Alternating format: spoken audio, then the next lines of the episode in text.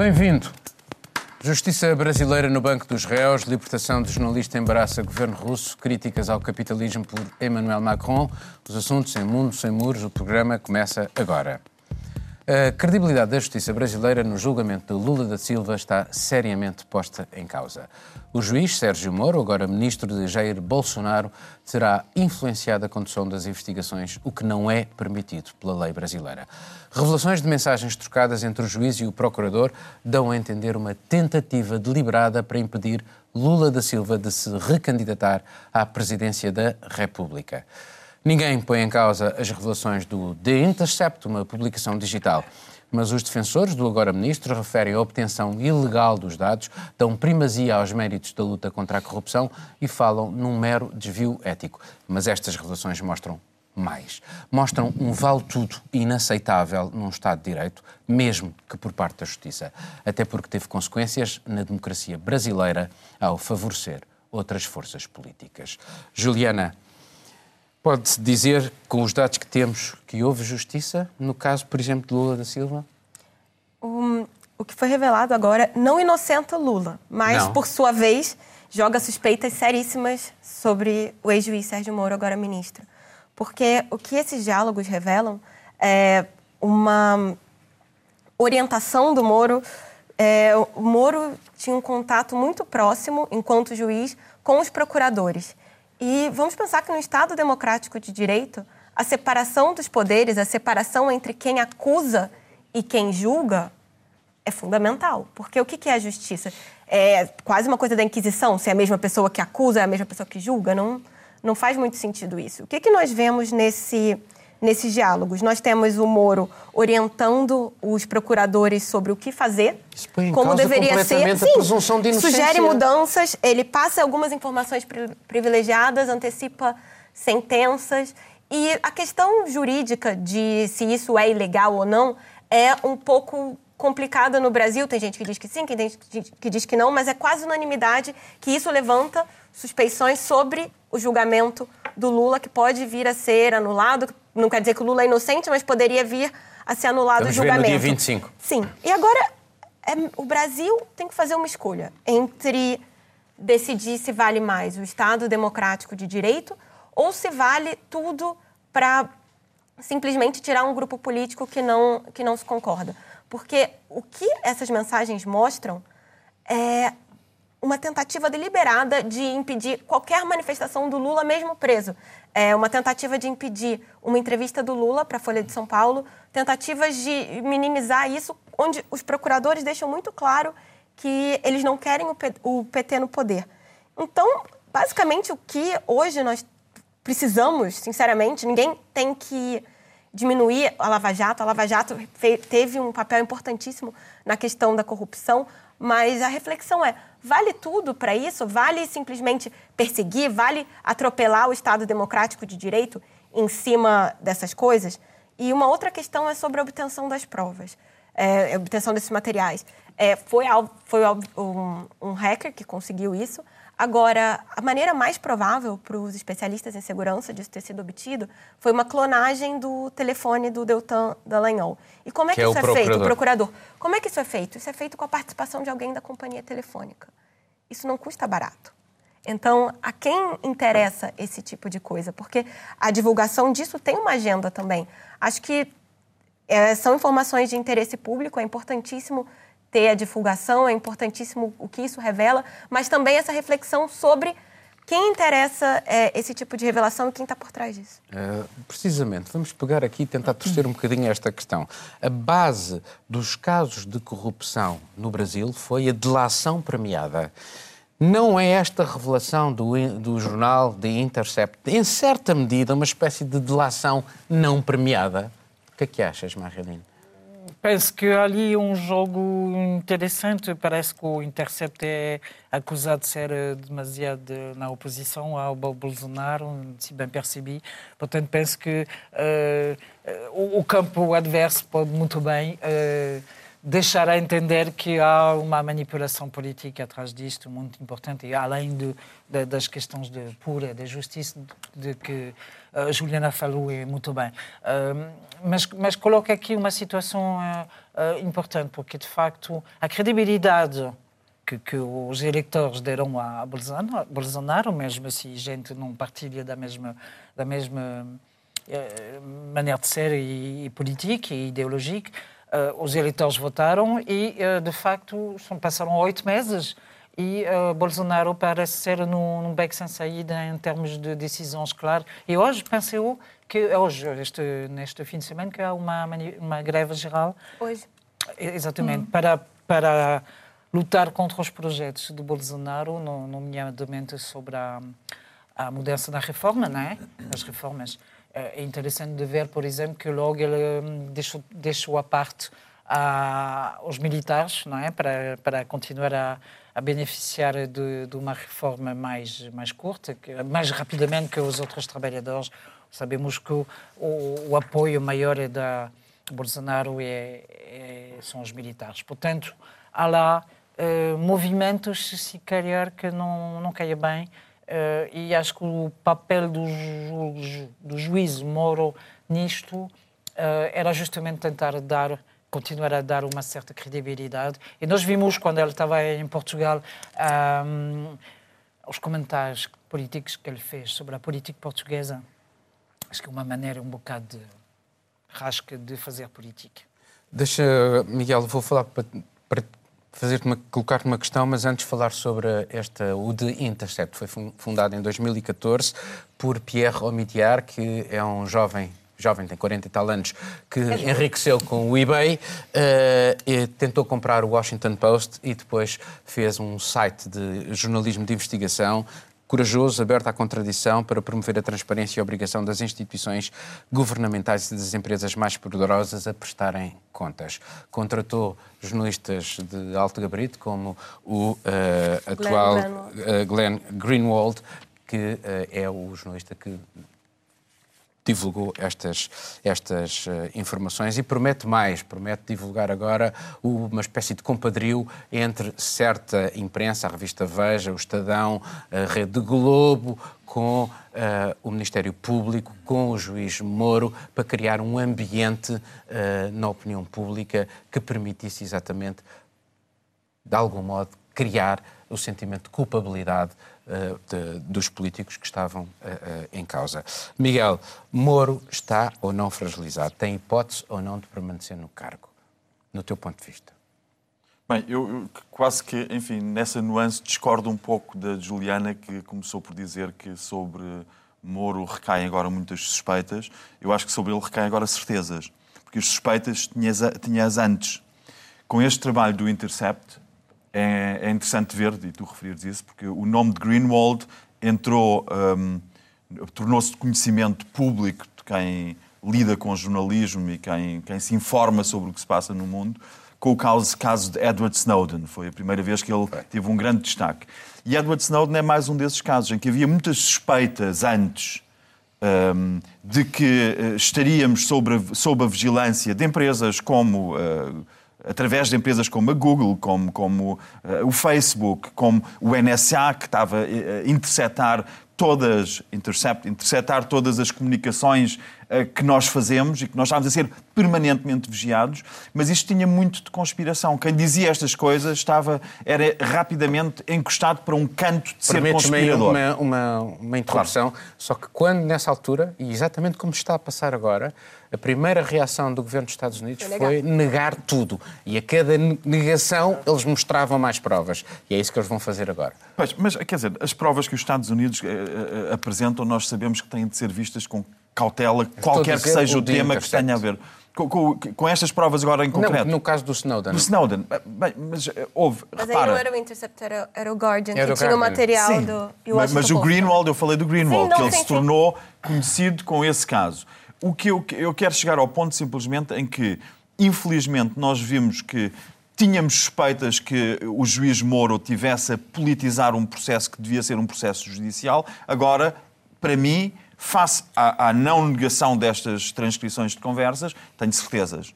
tenho certezas. Não. E sobre a, a, as certezas que se poderia ter sobre Lula quanto a ele ter cometido um crime de corrupção passiva, uh, uh, de repente já não podemos ter certezas, temos que voltar a ter no máximo suspeitas.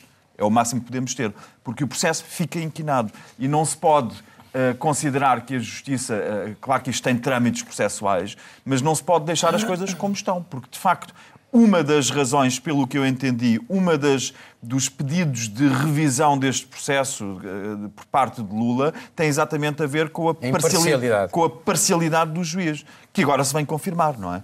Nós assistimos a muitos casos em que a justiça com, uma grande, com, com um grande atraso acaba por repor e corrigir os erros que cometeu. Esta é claramente uma dessas situações que o Brasil tem. O problema é que, como estamos numa esfera de política tão alta, não estamos perante delinquência comum, eh, os interesses, e a Marilene falou deles, temos os militares, que têm um peso muito forte e que eh, se estão, pelo que eu entendi, perfeitamente nas tintas para uh, o que sejam os meandros da justiça. Porque o que eles não querem é um Lula da Silva ou um PT no, no, no poder.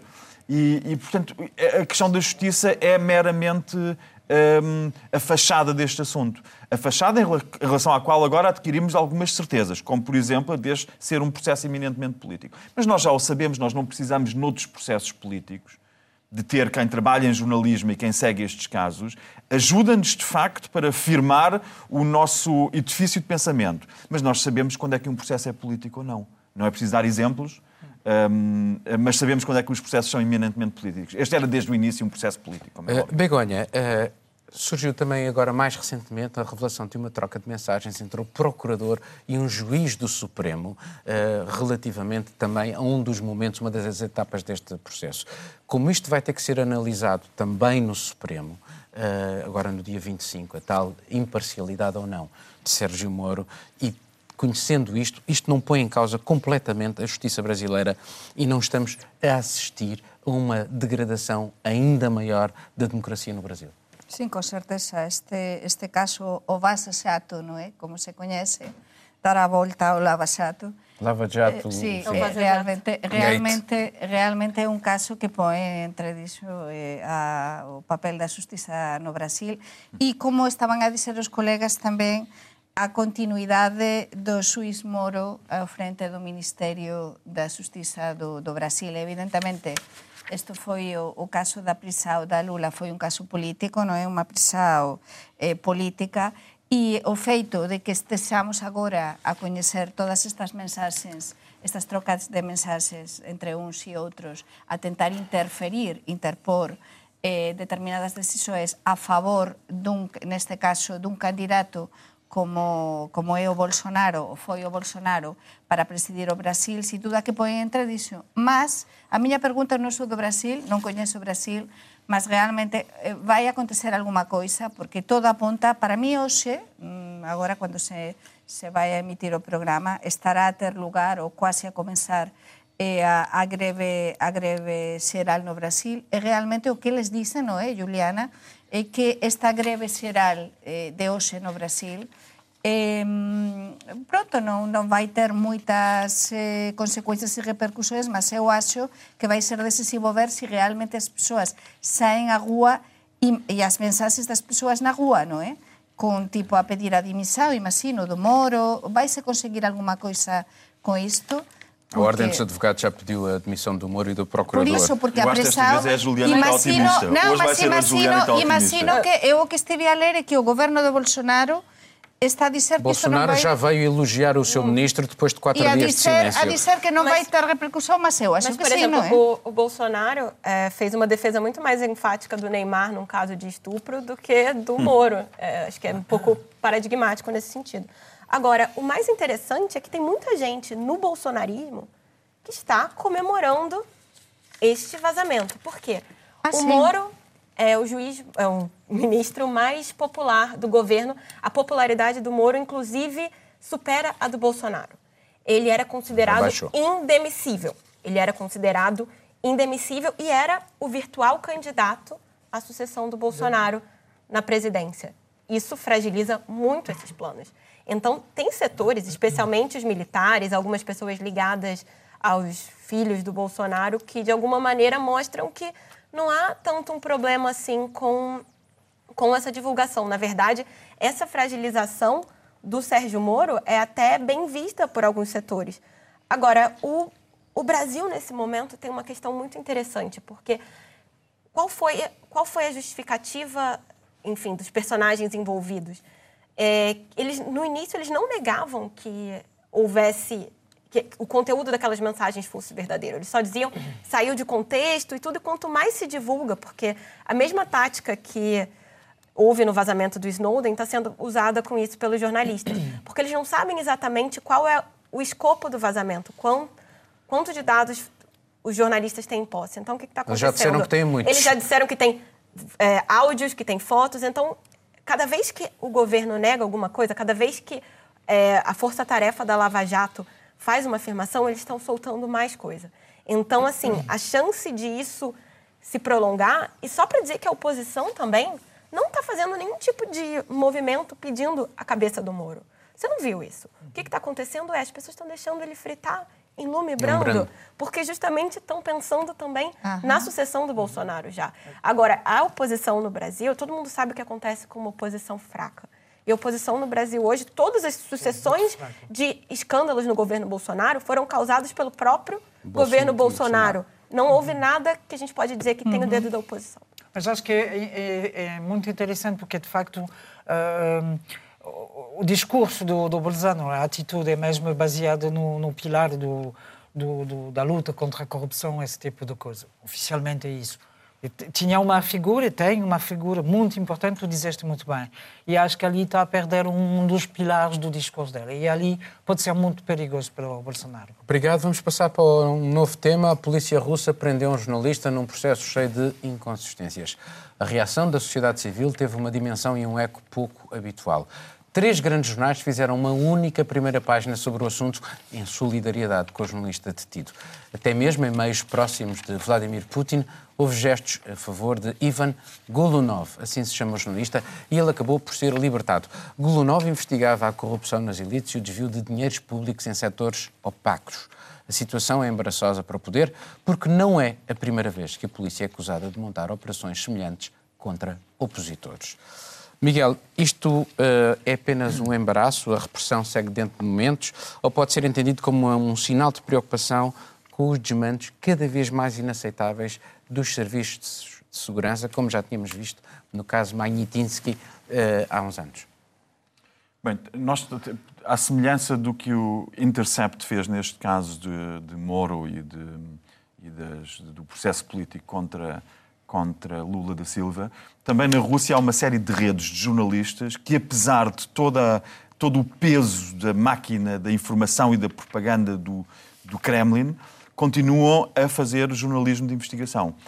Golunov é um caso de facto muito interessante, como, como referiste, porque, primeiro, porque foi convertida rapidamente uma medida que. Uh, um, uma, uma acusação de crime que leva em 99,9% dos casos leva a uma condenação e que eh, leva as pessoas a apodrecer nas prisões, que é o crime de posse de droga, de estupefacientes. No caso de Golunov, rapidamente se criou uma unanimidade se desmontou, se desmontou. de que foi uma armadilha. Miguel. Foi uma armadilha. E, é uma, e, e com uma armadilha que é, envolve as forças policiais, envolve, presume-se, os serviços de, de, segurança interna e envolve os serviços municipais que estão envolvidos nos vários escândalos que Golunov vinha a investigar. Eu acho que para, para o Kremlin e para Putin tratou-se sobretudo e reagiu uh, com uh, rapidez, que foi aperceber-se do momento. E apercebeu-se do momento e sacrifica-se peões e, se necessário, um bispo neste jogo de xadrez um presidente da Câmara, um, um chefe intermédio, porque ele, uh, Putin e o Kremlin ter-se-ão rapidamente apercebido que havia aqui um movimento que se gerou de uma forma muito espontânea que já não podia ser parado. Mas no passado, Quando a própria televisão Miguel, pública... Miguel, deixa-me deixa só dizer-te uma coisa. No passado, no caso Magnitsky, uh, em 2009, uh, também houve uma grande reação, até externa, em vários países europeus, e os torcionários, porque ele foi morto na prisão, morto, torturado, os torcionários foram promovidos, porque o poder não abandona, abandona os seus. E desta vez abandonou. Mas é que, como tu dizes, essa onda, essa reação externa pesa para o Kremlin muito menos do que as reações internas. E quando tu tens dentro da Rússia a televisão estatal com caras conhecidas da televisão pública a expressar, mesmo que de forma cautelosa, a sua solidariedade, então isto tem um peso muito superior a tudo o que se passa no Ocidente. No Ocidente é sempre propaganda. Tudo o que venha de reações do Ocidente contra o que se passa no interior da Rússia é sempre classificado como propaganda e passa bem. Agora, se tu tens os meios de comunicação social, os três jornais de referência, as televisões, a solidarizar-se com um jornalista que foi claramente e literalmente tramado, então o Kremlin tem duas hipóteses. Ou recorre à violência e à repressão extrema, que neste caso alguém avaliou seria um erro, ou rapidamente sacrifica peões e figuras. E foi isso que o Kremlin fez. É, é curioso, uh, Begonha, não achas que isto é um sinal da não independência da justiça na, na Rússia, na não independência das forças de segurança?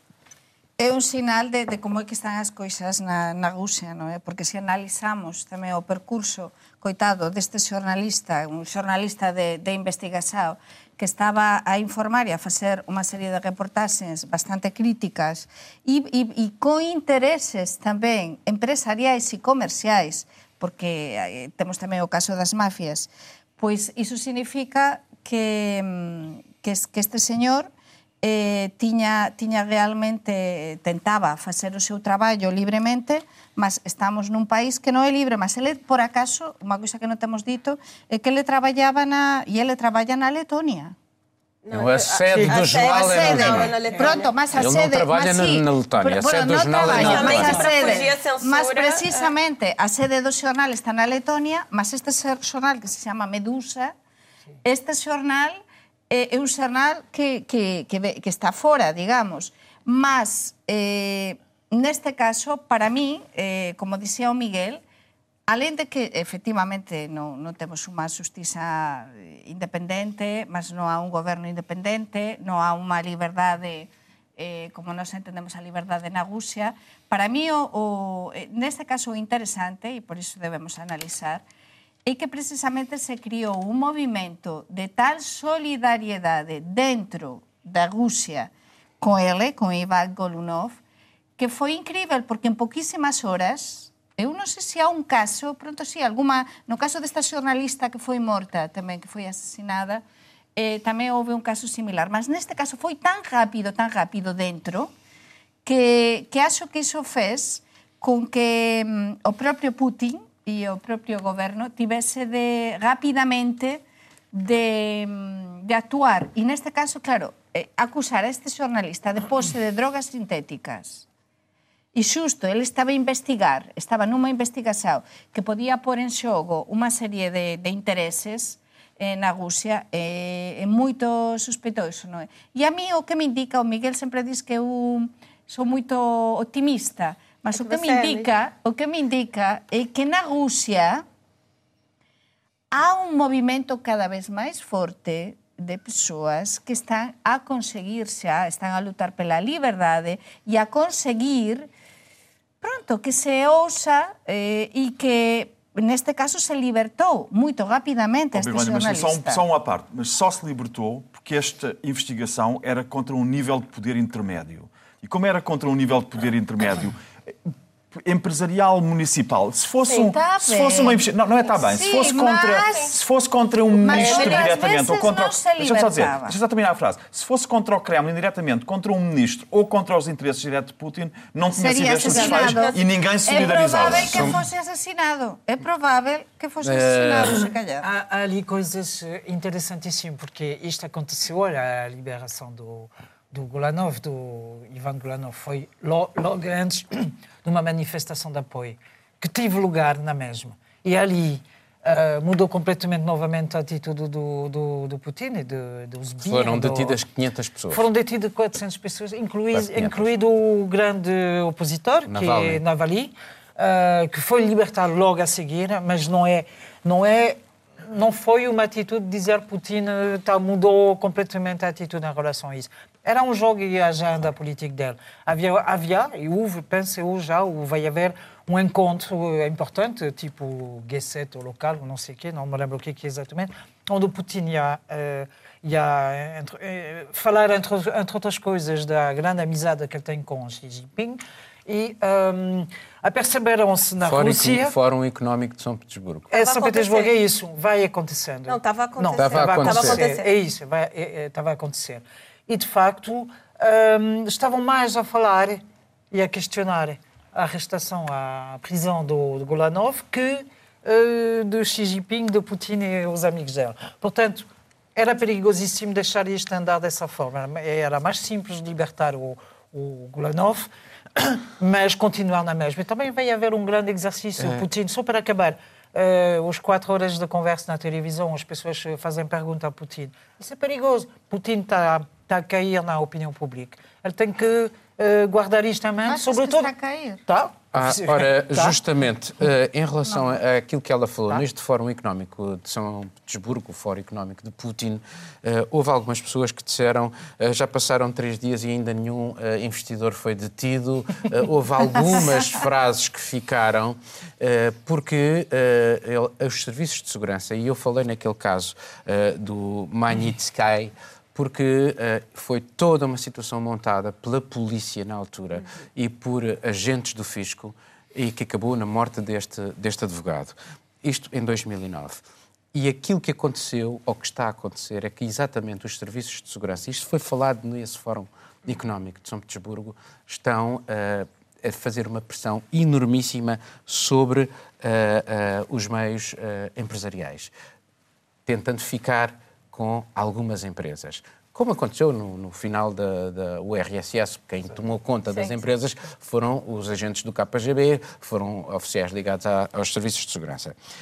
Isto não pode querer dizer que o Kremlin não está a controlar alguns interesses e que precisa de os controlar, porque os investidores, por exemplo, foi referido, não estão a investir na Rússia porque não sentem segurança para o fazer ao nível da justiça e ao nível das forças, forças de segurança. Certamente tem todo esse componente, tem as sanções que a Rússia está é, tá submetida desde a da anexação da Crimeia, uma série de questões que a economia russa está sofrendo muito. Mas eu acho que, independentemente disso, o que, o que mostrou é que essa cimeira com Xi Jinping, onde o Putin queria mostrar justamente essa tentativa de um renascimento econômico da Rússia, ela foi totalmente eclipsada pela questão do jornalista, como a Marilyn disse.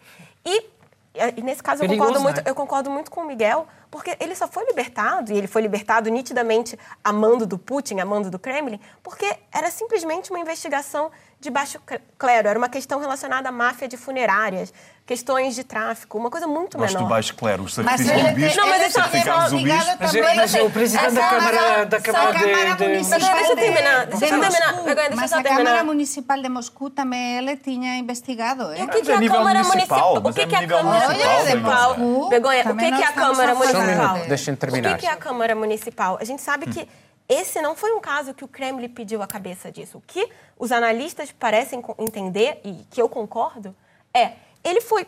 Essa armação foi a um nível local, que foram pessoas da polícia local, pessoas de uma coisa muito mais articulada, de gente que tem interesse nesse cartel, de manter esses esquemas, do que o Kremlin preocupado com esse cidadão, esse jornalista. O que é interessante, o New York Times fez uma reflexão sobre isso essa semana, é sobre a mídia na Rússia.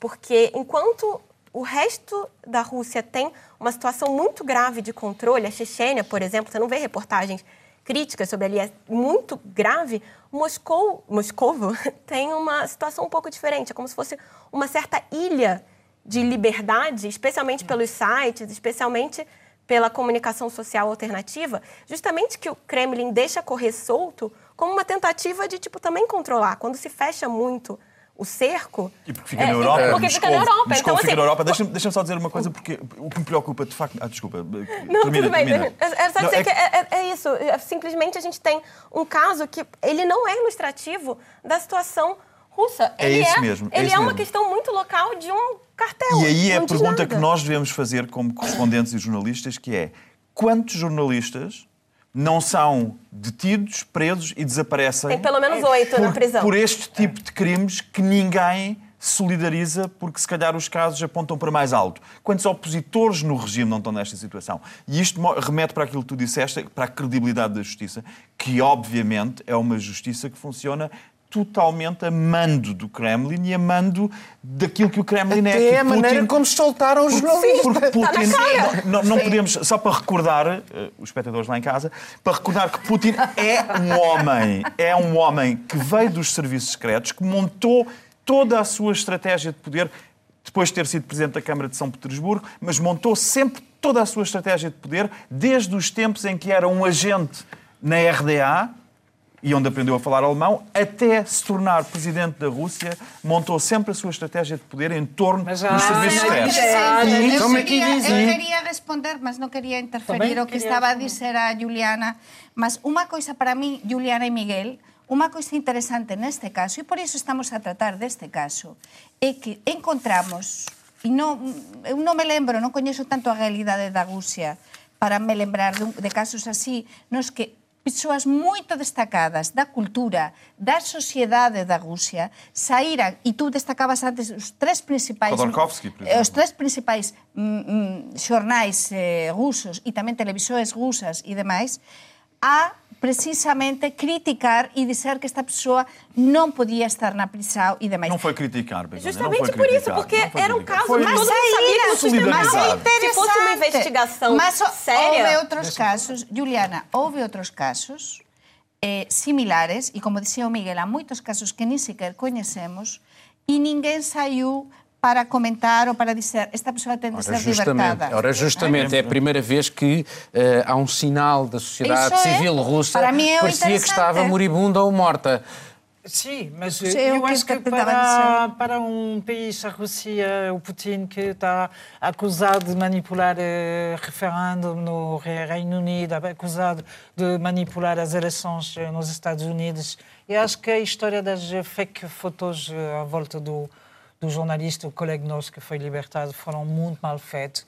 E fica a pensar com alguns analistas que dizem que um, o serviço secreto, o Sivolsky, não sei como é que chamam isto, estão a tomar um, uma posição muito forte que Putin está a perder terreno. Não, mas quanto à sociedade civil, quer dizer, não, não sou cartunista, mas a imagem que se tem da Rússia, da, da sociedade civil, como ela se funciona, é que temos o Kremlin e temos Putin com uma série de, de válvulas para deixar sair vapor válvulas aqui e acolá. E, aqui- e Bom, esta foi vamos- claramente, esta vamos foi passar claramente Grandes uma jornais válvula. incluídos. Esta foi Sim. claramente uma válvula para deixar sair um pouco de vapor. Grandes jornais que, que pela primeira Vamos vez passar- fazem uh, Je suis Gulanov, eh, acho Até que uma, é, até uma coisa- jornalista foi receber um Nunca prémio ao aconteceu. Kremlin com uma t-shirt dessas e estava o Putin na, isso na é- sala. isso Vamos é- passar para o último tema.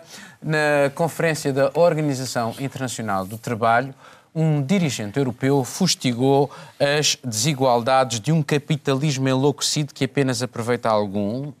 Referiu que isso abre as portas para a destruição, para a xenofobia e para a desilusão com a democracia e foi mais longe, referindo que não é possível que o ajustamento económico e financeiro prevaleça sobre os direitos sociais, porque isso alimenta os extremos. Estás a falar do Pablo Estive a, a ler frases de Emmanuel Macron no encontro da Organização Internacional do Trabalho, que este ano comemora um século de existência.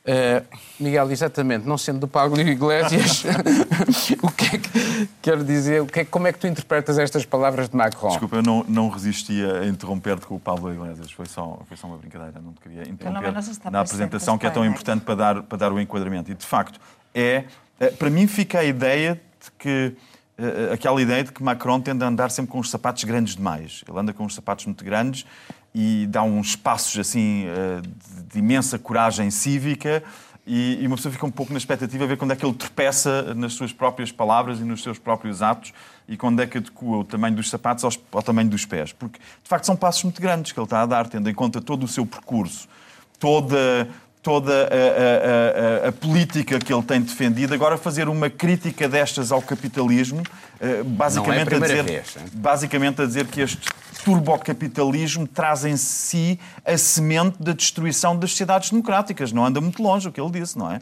É, traz em si ele, a semente ele, da ele destruição disse- das sociedades ele- ele democráticas. referiu mesmo ter um discurso criptomarxista na Organização Internacional do Trabalho. Pronto, Eh, é- e, para- e se ele vai ter este discurso criptomarxista, não pode depois chegar à França e não ser eh, coerente com aquilo que acabou de dizer. Não tenho quase mais nada a acrescentar a isso, que, que- que essa síntese que fizeste. Eu só gostava de ver que isto, de facto, seria um sinal para esperança e otimismo, hum, para eu ficar otimista, porque ao mesmo tempo temos, por exemplo, Jacinta Ardern, na Nova Zelândia, a anunciar o primeiro orçamento hum, na Nova Zelândia que está vocacionado não para o crescimento económico, e não, não nos enganemos, porque o capitalismo, como nós o estamos a viver, tem como reflexo imediato a nossa obsessão pelo crescimento económico. Quantas décimas é que crescemos?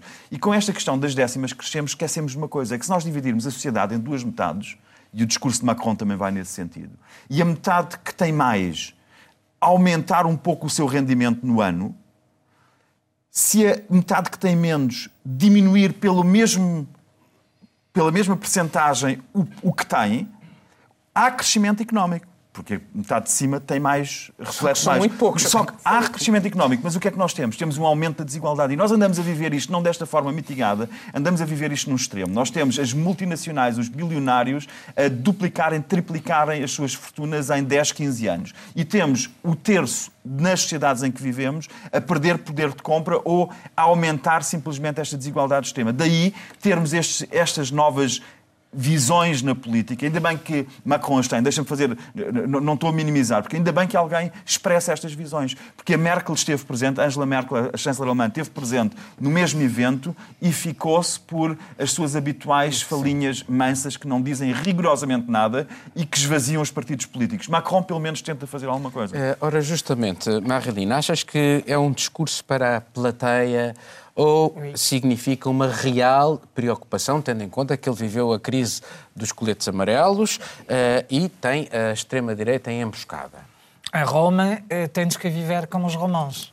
Os romãos, é isso, não é? Os romanos. Romanos. Em Roma tem- tens que viver com os romanos. Tu não Mas em podes... Roma está o Salvini, tem cuidado.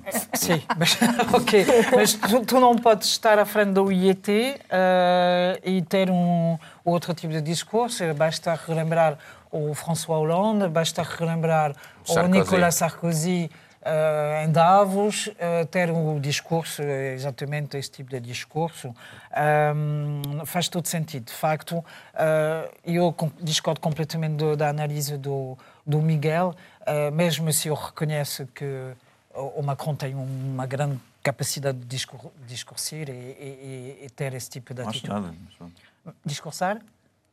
Sim, sim, sim, está bem. Sim. Eh, eu acho que, acho que aqui ehm, o, Macron anunciou que eh, ele está a mudar de método, não está a mudar de, de maneira de fazer. Ao mesmo tempo, logo a seguir, em França, o primeiro-ministro dele, Exatamente. Philippe, está a fazer o, anúncios muito fortes sobre eh, Acte 2 do, do, governo, do governo Macron. 5 do mil milhões para Philippe. baixar os impostos para alguns. Exatamente, 17 milhares de, de- para, para, os impostos, para baixar os impostos, eh, muitas coisas. Ao mesmo tempo vão deixar cair, estão a deixar cair, pelo menos, adiar a reforma da, da, da Constituição, que, que acho que é importante, porque, como dizer aos em frente dos, dos deputados, estou a falar do primeiro-ministro Eduardo Filipe, a dizer, eh, anunciar em frente de, dos deputados que eles vão votar para diminuir eh, a existência dele, de facto, não faz sentido. Portanto, Eduardo Filipe deixou cair a, a reforma da Constituição, mais uma vez. A redução Eh, do número de deputados de- e acabar de- com o Senado. Exatamente. Pronto, os, os próprios deputados a votar sobre isto faz, faz, faz, faz confusão. Mas mudou muito a, a- a- a atitude em termos de. Lá está. É oficial. Temos, eh, tivemos, tivemos os o, hum, coletes amarelos, tivemos, temos que mudar de método, senão. Ele está a falar de progressismo. A, a incluir o povo numa outra maneira de abordar, eh, de abordar a situação. Muito bem, acho muito bem, em termos de discurso, muito bem. Como é que vai ser feito? Não sei. Baixar os impostos? Mas, Paulo, Ok. se me permitires, eu Mas, gostava eh, de, de acrescentar Ia aqui passar uma à Juliana, mas passo para ti. Mas, se me, non, mas ten a ver con isto e, e desculpa, Juliana. Mas neste caso, eu penso que este discurso foi importantísimo, mas mesmo importante. E para min, que normalmente eu sou, dizes que sou muito otimista, mas neste caso eu penso que isto não é tanto por ficar bem entre, na Organização Mundial do Trabalho, sino porque realmente o Macron dentro de, de, da França a crise do, dos coletes amarelos e o que ele está a viver agora como presidente está a ver que a situación está moito, moito complicada. E para mí, há unha coisa importantísima que como cidadá eh, española e como residente en Portugal, é dizer, ibérica, unha coisa importantísima que ele diz, ele diz, a macroeconomía os dados, todo, todas as reformas que se fixeran na macroeconomía, sí, que correra, to, correu todo moito ben, e estábase a referir, e directamente houve un, pun, un ponto, Miguel, no que falou dos países do sul de Europa. Dos países do sul de Europa que teñen feito uns cortes brutais, eh, e dis así, ou parecido, e que realmente as persoas sufriran moitísimo. É dizer, a macroeconomía estamos a expensas E para mí iso foi super interesante que dis. Estamos ás pensas da macroeconomía. Está a coger todo moito ben. Temos o exemplo en España e en Portugal, que está a coger todo moito ben. Mas cortaron direitos sociais. Os dereitos sociais. E ele dixo unha coisa. Si continuamos as pensas de toda esta política que temos feito desde a Segunda Guerra Mundial e que non temos mudado, vamos entrar e vamos ir para a guerra, mas para a guerra a sério. Tu estás uma força vermelha hoje, não, não é mas só é não vermelha não. Tô... É que realmente hoje não estou otimista com isto. Outra Nem criptomarxista. Mas acho que foi muito inteligente da parte do Macron mas ele é discurso. inteligente, isso é verdade. Muito inteligente. E não foi mais não, mas um eu estou de acordo contigo. Eu não percebi onde é que houve a discordância que, que a Marilyn tinha em relação àquilo que eu disse, que eu acho que nós basicamente os três dissemos a mesma coisa, mas infelizmente eu, não gostava acho- que houvesse não- contradição. Não, porque não acho que é um grande discurso, é um discurso muito Eu ia- manipulador. eu ia Eu acho que os isso, sapatos eu eram grandes. A Juliana não falou. Não não mas era grande, disse que os sapatos deles dizer. eram grandes. Percebeste mal? Tem mais coisas para sapatos dizer. eram Não, Não, grandes. mas Depois a desculpa, o Juliana discurso foi grande, sim. Foram 45 minutos. 45 Ah, minutos de 45 discurso. minutos. Os sapatos eram tudo- 45. Os Só, sapatos eram um minuto, só um 45. minuto, chega. Eh, isto significa, apesar de tudo, apesar do discurso, da plateia, da propaganda que os políticos nos habituam sempre, eh, eh, isto revela ou não alguma preocupação genuína e a necessidade, porque não é a primeira vez. Eu lembro-me quando eu, quando eu o entrevistei, ele disse a França sozinha não pode mudar o curso do capitalismo. E- mas ele admitia já nessa altura que era necessário mudar alguma coisa neste capitalismo. Isto devia se funcionar como uma espécie de sinal de alarme para outras plateias, para as plateias dos políticos europeus, no sentido de mudar políticas reais, porque aquilo que, está, eh, que estamos a assistir é, na análise dele, não está incorreta. Os ricos estão cada vez mais ricos, a redistribuição não funciona e, portanto, em certa medida, devia ou não devia haver uma reflexão para um outro cami- caminho para o capitalismo. Para quem acreditar no Mas capitalismo. isso já é falado há muito tempo. Até o FMI já falou Mas que é é uma preciso... urgência ou não? Porque ele está a dizer que é uma urgência. Mas, sinceramente, esse discurso vai mudar alguma coisa? Eu queria ter seu otimismo, Paulo. Eu não porque, assim, otimismo, é, a questão toda é, a gente já viu o Macron fazer discursos muito bonitos. Aquele em Sorbonne, que ele fala do exército europeu, que ele fala de uma série de coisas. Salário Onde- mínimo europeu, Esse, esse nele, ele falou, salário nisso. mínimo europeu. Vamos avisar, então, para Portugal também, porque o salário mínimo em França, nesse momento, é 1.521 euros. Exatamente. É, e é uma coisa que acontece muito, é um problema que muita gente se ressente da União Europeia, é isso, que é, especialmente, os especialmente os franceses, dizem que perderam empregos para outros países que oferecem salários mais baixos e os lugares simplesmente, as empresas preferem mudar as suas sedes para outros países dentro da União Europeia, inclusive Portugal, enfim, países de leste, há uma séria questão sobre isso. A questão fiscal que nós temos Portugal, por exemplo, que oferece incentivos fiscais para os reformados virem para cá em vez de pagar impostos. Mas, Na Holanda toda- oferecem sim, incentivos fiscais para, para, para meterem as sedes de- na Holanda, para não pagarem de- impostos cá. Há uma série de incentivos. Agora, o que nós não podemos tentar extrapolar é o significado disso, porque o Macron é percebido internamente como um betinho que sempre trabalhou para os interesses... Presidente dos ricos. eco- para os interesses econômicos dos mais ricos. Então, esse discurso dele é muito mais para consumo interno, é muito mais uma reconstrução da base pós-eleições europeias, porque ele, Concordo, ele tentou fazer das eleições europeias uma espécie de referendo no seu próprio governo. E infelizmente, para ele, talvez para o mundo, é, a extrema-direita levou a melhor. Ele está tentando, de alguma maneira, reconstruir isso. Acho que não dá para ficar otimista com o futuro de uma grande reflexão sobre o capitalismo. É isso é só... acrescentar dois dados. Deixa-me Deixa acrescentar dois dados. Dois dados importantes. Primeiro, a França sempre teve um capitalismo muito especial, porque quando toca aos interesses franceses, há sempre um certo dirigismo estatal que sobrepõe ao capitalismo puro e duro. Exemplo disso é, atualmente, era esse o facto, a Renault que uh, iria fazer uma fusão com a Fiat Chrysler e se se puser em perigo uh, postos de trabalho em França, o governo francês já não quer. Uh, essa fusão entre a Renault e a Fiat Chrysler poderá ir para a frente se a sede for, se o centro de decisão ficar com a França, que é acionista da Renault, obviamente. Pronto, isto é a especificidade é do capitalismo. Agora, vamos só ver o segundo facto. O segundo facto é que hoje foi aprovado, hoje, ontem foi aprovado pelos ministros das Finanças da União Europeia uma visão de Macron. Não falámos sobre isso, que é aquela visão de um orçamento de Estado comum Sim. para mas, a União Europeia. Mas, mas não, sabemos, não, sabemos, quanto. Macron falava sempre pelo menos 17, 17 mil, milhões. É isso que 17, vai falar, 17, 17 mil milhões. milhões. Agora, nós estamos a ver que, de facto, se com sapatos grandes de Macron se dão passos pequeninos, se calhar chegamos a algum lado. Se calhar chegamos a algum lado. Agora, de facto, agora também só para não esquecer que neste orçamento de Estado comum, o principal, a principal medida é arranjar uma maior proteção para os bancos, para a falência dos bancos.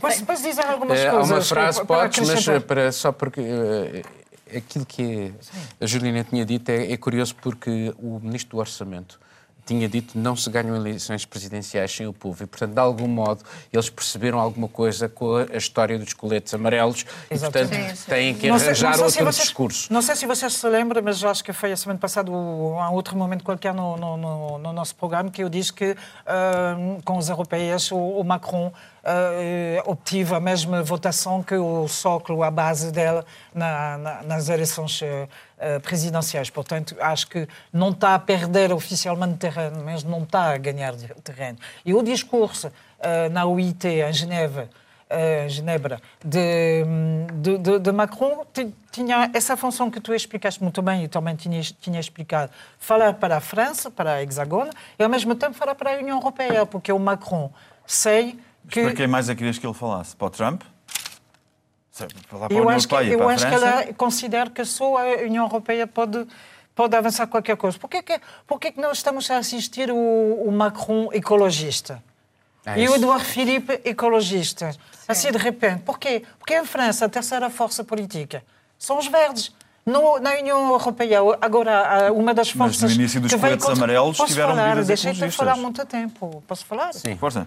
A minha opinião é essa, estou a dar a minha opinião. A minha opinião é que Macron, eu li isto, não inventei, mas concordo a 100%, Macron é do século XIX. Macron uh, faz o mesmo discurso que John Stuart, Stuart Mill, um liberalismo soft no fim da vida dela, e, e Macron está na mesma, na mesma figura. Lá está. Só Nós queremos viver com, com Bonaparte e com, uh, e com o, o, o neoliberalismo de, do século XIX. Não sei em se todo é caso, nossa, é bom que se puxem temas forte. para, sim, sim, para sim. debate e que se debatam as coisas, eh, os assuntos e ele, pelo menos, uh, mete para a frente. Não, ele tenta, ele, ele, ele, é presidente e, inteligente, ele tenta, ele acho, tem toda a razão. Acho que isso é, é importante. Política, Vamos é terminar o programa. O que é que vocês andam a tratar daqui?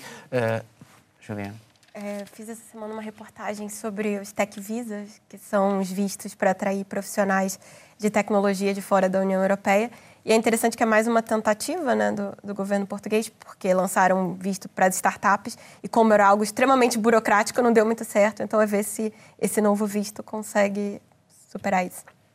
Begonha? Eu várias coisas. Eh, a integração num fim de semana de a banca, a banca é um banco galego, que 7 7.000 millóns, un negocio de 7.000 millóns de euros eh, en Portugal e ficou con toda a parte portuguesa do do Deutsche Bank e vai supor 400, 400 e tal empregos eh, e vai ser bastante, eu acho que bastante interesante para Portugal. Falei do Santo Antonio, Claro que sí, que Santo Antonio máis cada vez máis reclamo turístico. Falei do preso das sardiñas, que no meu xornal interesa moitísimo, porque na Galiza tamén parte da economía eh, é tamén de, ven do mar, e entón o preso das sardiñas interesa moito, unha reportaxe tamén sobre, sobre isto, e eh, estamos eh, quase, quase a sair para unha viaxe ao norte para falar da economia lá no norte e das, das novas empresas na zona de Matosinhos. Miguel? Eu, inspirado pelas comemorações do 10 de junho, propus fazer um tema sobre as minorias em Portugal, porque há a ideia de que Portugal não tem uma extrema-direita como no resto da Europa, aliás, em termos partidários não tem, e propus um trabalho sobre isso, sobre as minorias em Portugal e o peso económico que elas têm, que é muito difícil de quantificar e vai dar algum trabalho pelo verão dentro, acho eu. E eu estou a acabar, enfim, quer dizer, eu dei continuidade ao meu enorme trabalho sobre a música, é muito interessante, mas sou completamente ignorante neste domínio, dá muito trabalho. Uh, situação interessante da música em Portugal, música em sentido largo. Fiz um trabalho sobre prevenção uh, dos incêndios entre Espanha e Portugal e fiz um trabalho sobre a observação das estrelas, das verdadeiras Obrigado a todos e assim terminamos este programa. Voltamos dentro de uma semana na RTP e RTP Internacional. Também na RTP3, Mundo Sem Muros pode ainda ser ouvido em podcast. Tenha uma boa semana.